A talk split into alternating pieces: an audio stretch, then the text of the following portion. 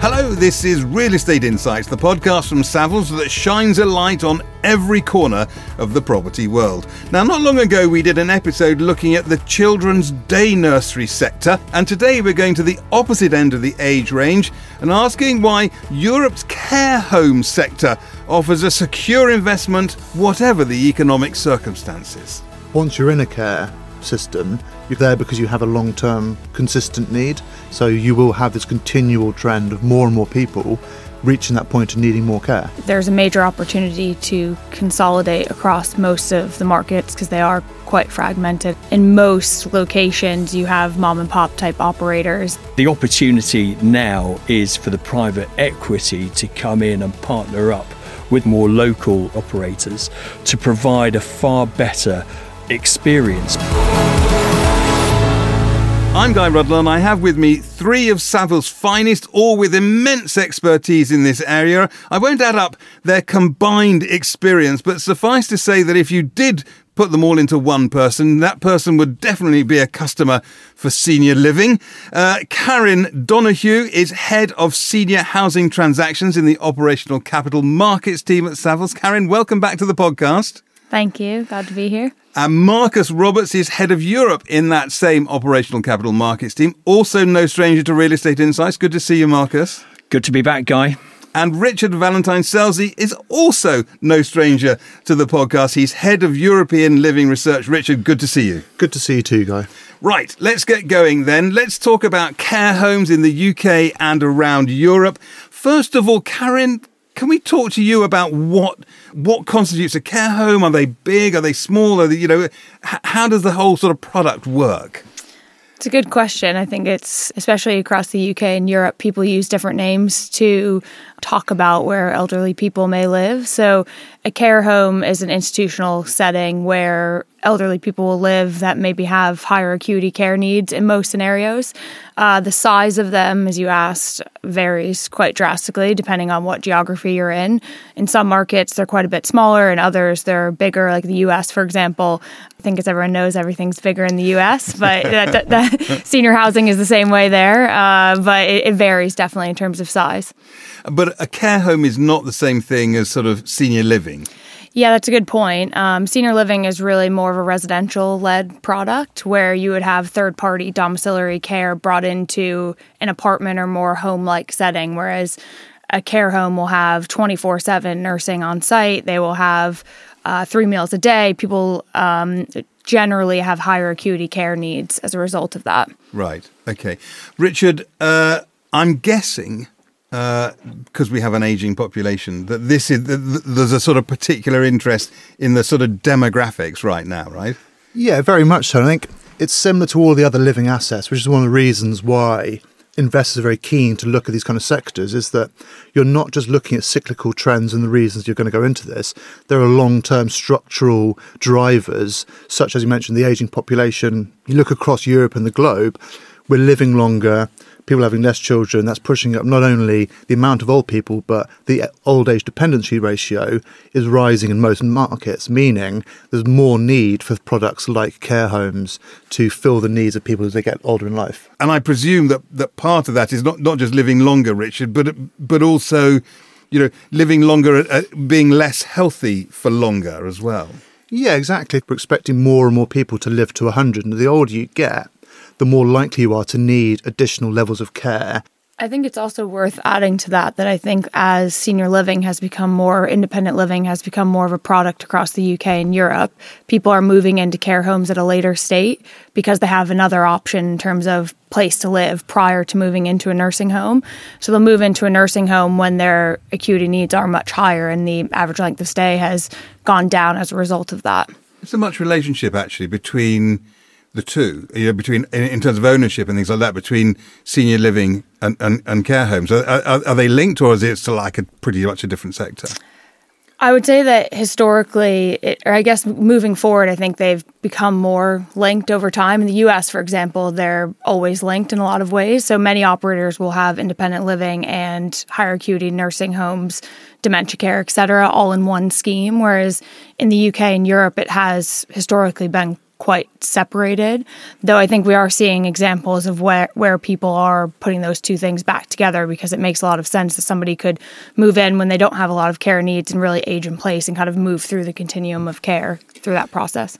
Yeah, I, I th- exactly right. And I think on a European context, um, it is very much sort of two distinct camps. You have senior living, so independent living, and then you have that sort of more assisted living space through to uh, the sort of more medicalised and uh, you know, acute care that uh, that Karen referred to, and so from an investment perspective, you know you do find investors who are very much focused on either the independent living space and then we'll because they see that very much akin to residential and student housing. And then you have the investors who are very focused on and dedicated to funding uh, and investing into the care home space because it is probably a little more niche than than the other than the senior living sector. And i'd also say on that it's probably more so because they the higher acuity side of things is much more needs driven as well, whereas sometimes the independent living market in terms of demand can be seen as more of a choice rather than a necessity in some cases,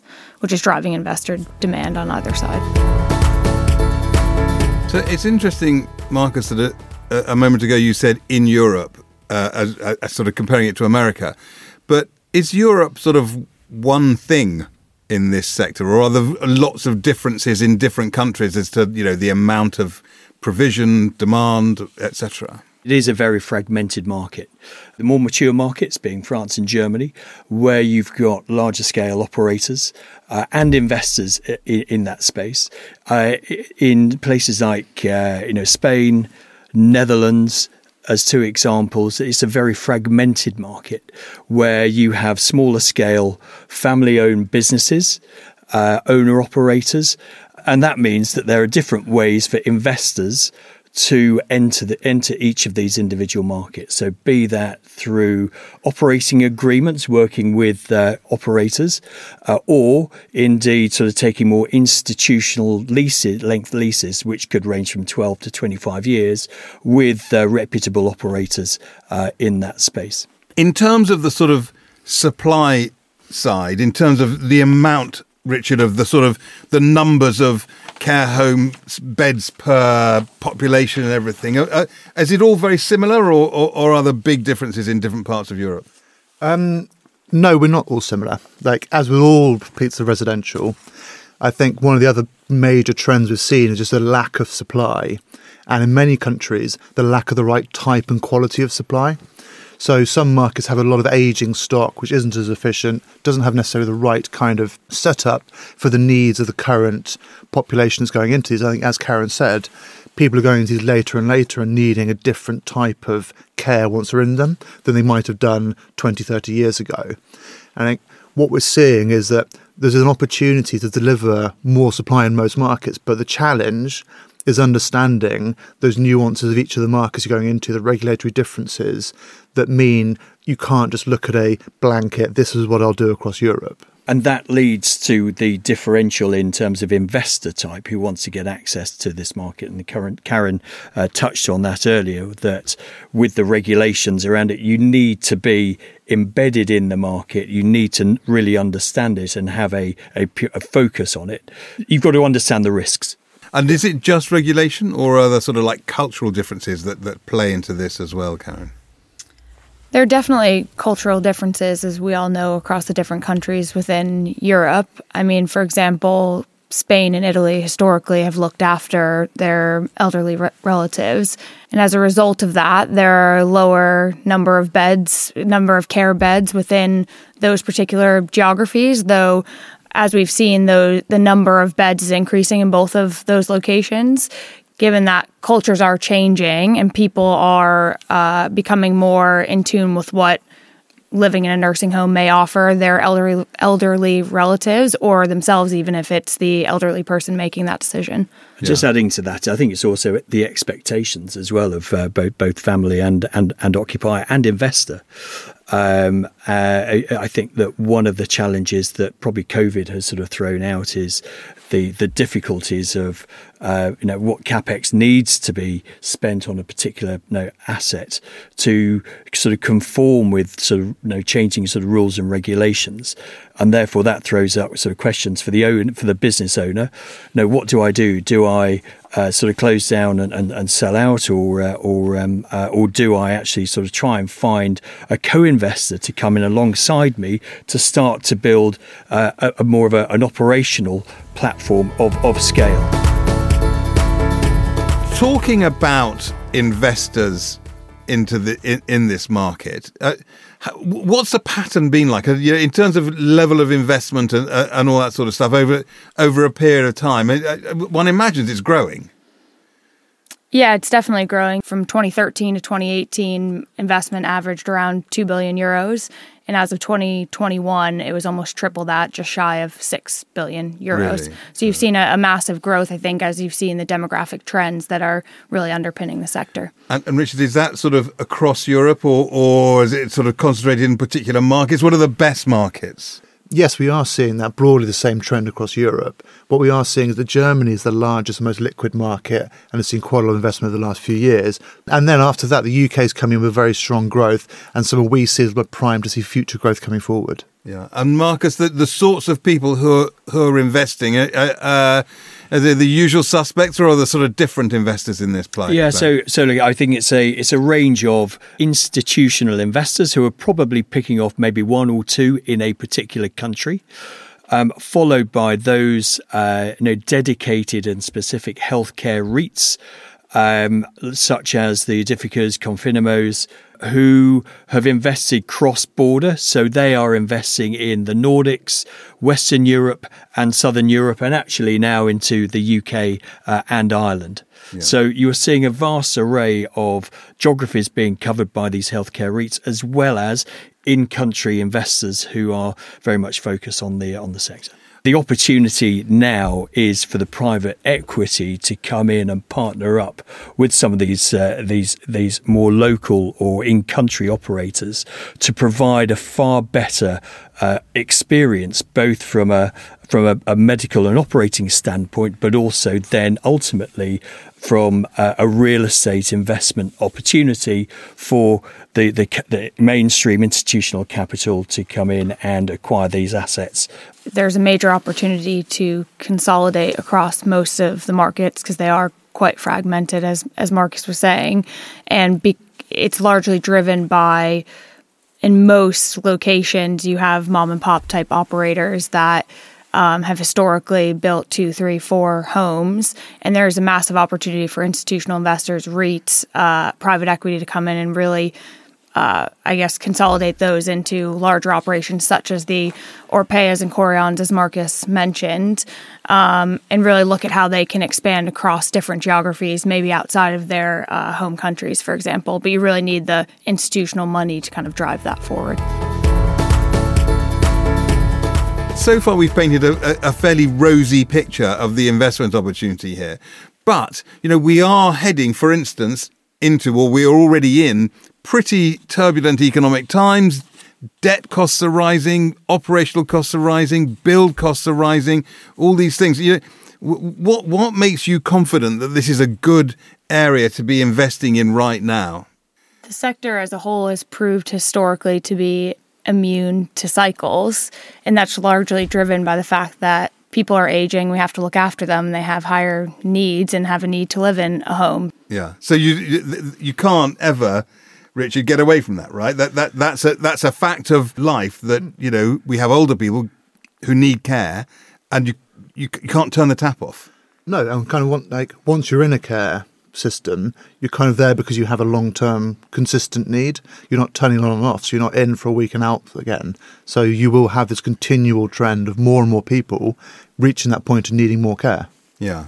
Yeah, it doesn't change the fact though that you've got you know you ha- those other costs are still they're still rising. You know, debt costs are rising. You know, you could argue, well, why bother with this sector? Why bother with property at all? when you know when the when the cost of debt is is, is increasing so much. Look, I mean, I think one of the challenges is uh, around that the, the costs of living and, and how can we, how can the uh, the uh, uh, the governments actually sustain their ability to care for these people in the in the public public sector. There's still going to be a reliance, continual reliance on the private sector. I think in the future to uh, to house and to assist and aid um, the um, the development and the care of their of the of the residents. Yeah.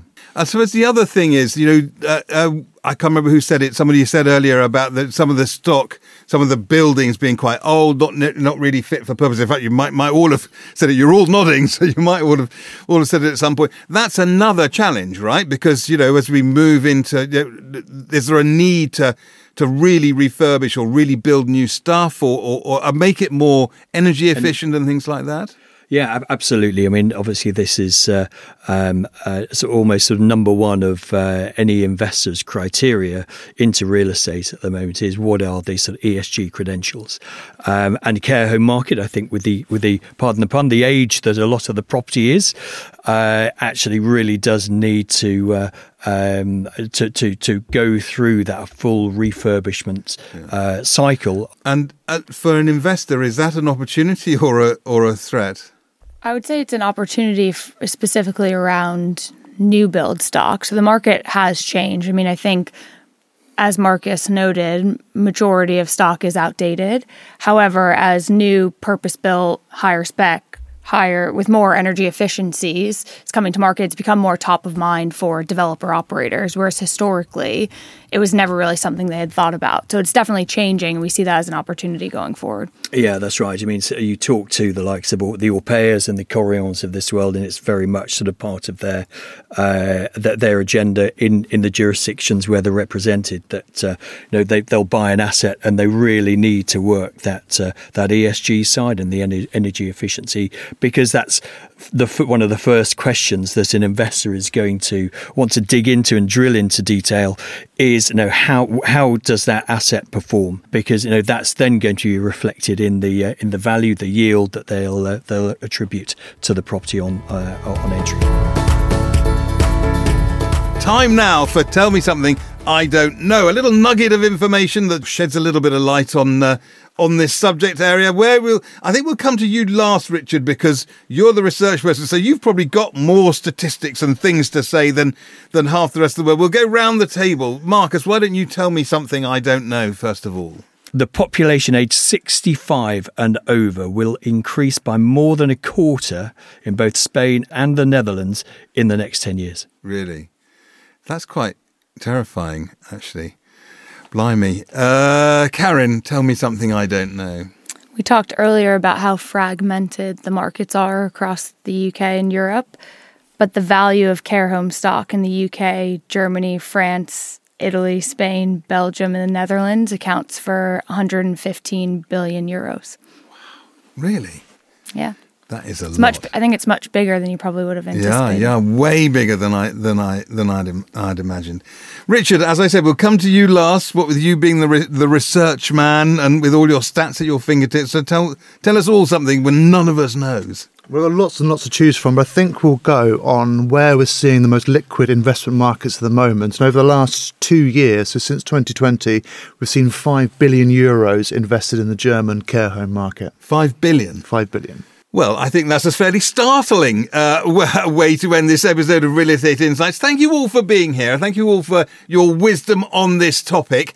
Um, if we've piqued your interest and you'd like to find out more, you'll find plenty in the UK and European Care Homes report on the research section of the Savills website, savills.co.uk slash research to find that. As I say, that's it for this episode of Real Estate Insights. Thank you very much for listening and see you next time. This podcast is for general information only and should not be considered professional advice. Savills accepts no liability or responsibility for any direct, indirect, or consequential loss arising from the use of, reference to, or reliance on this podcast or its content. Savills makes no warranty as to the accuracy of the information in this podcast. This podcast and all copyright in this podcast is the property of Savills, and it shall not be used, reproduced, or quoted in whole or in part without Savills' prior written consent.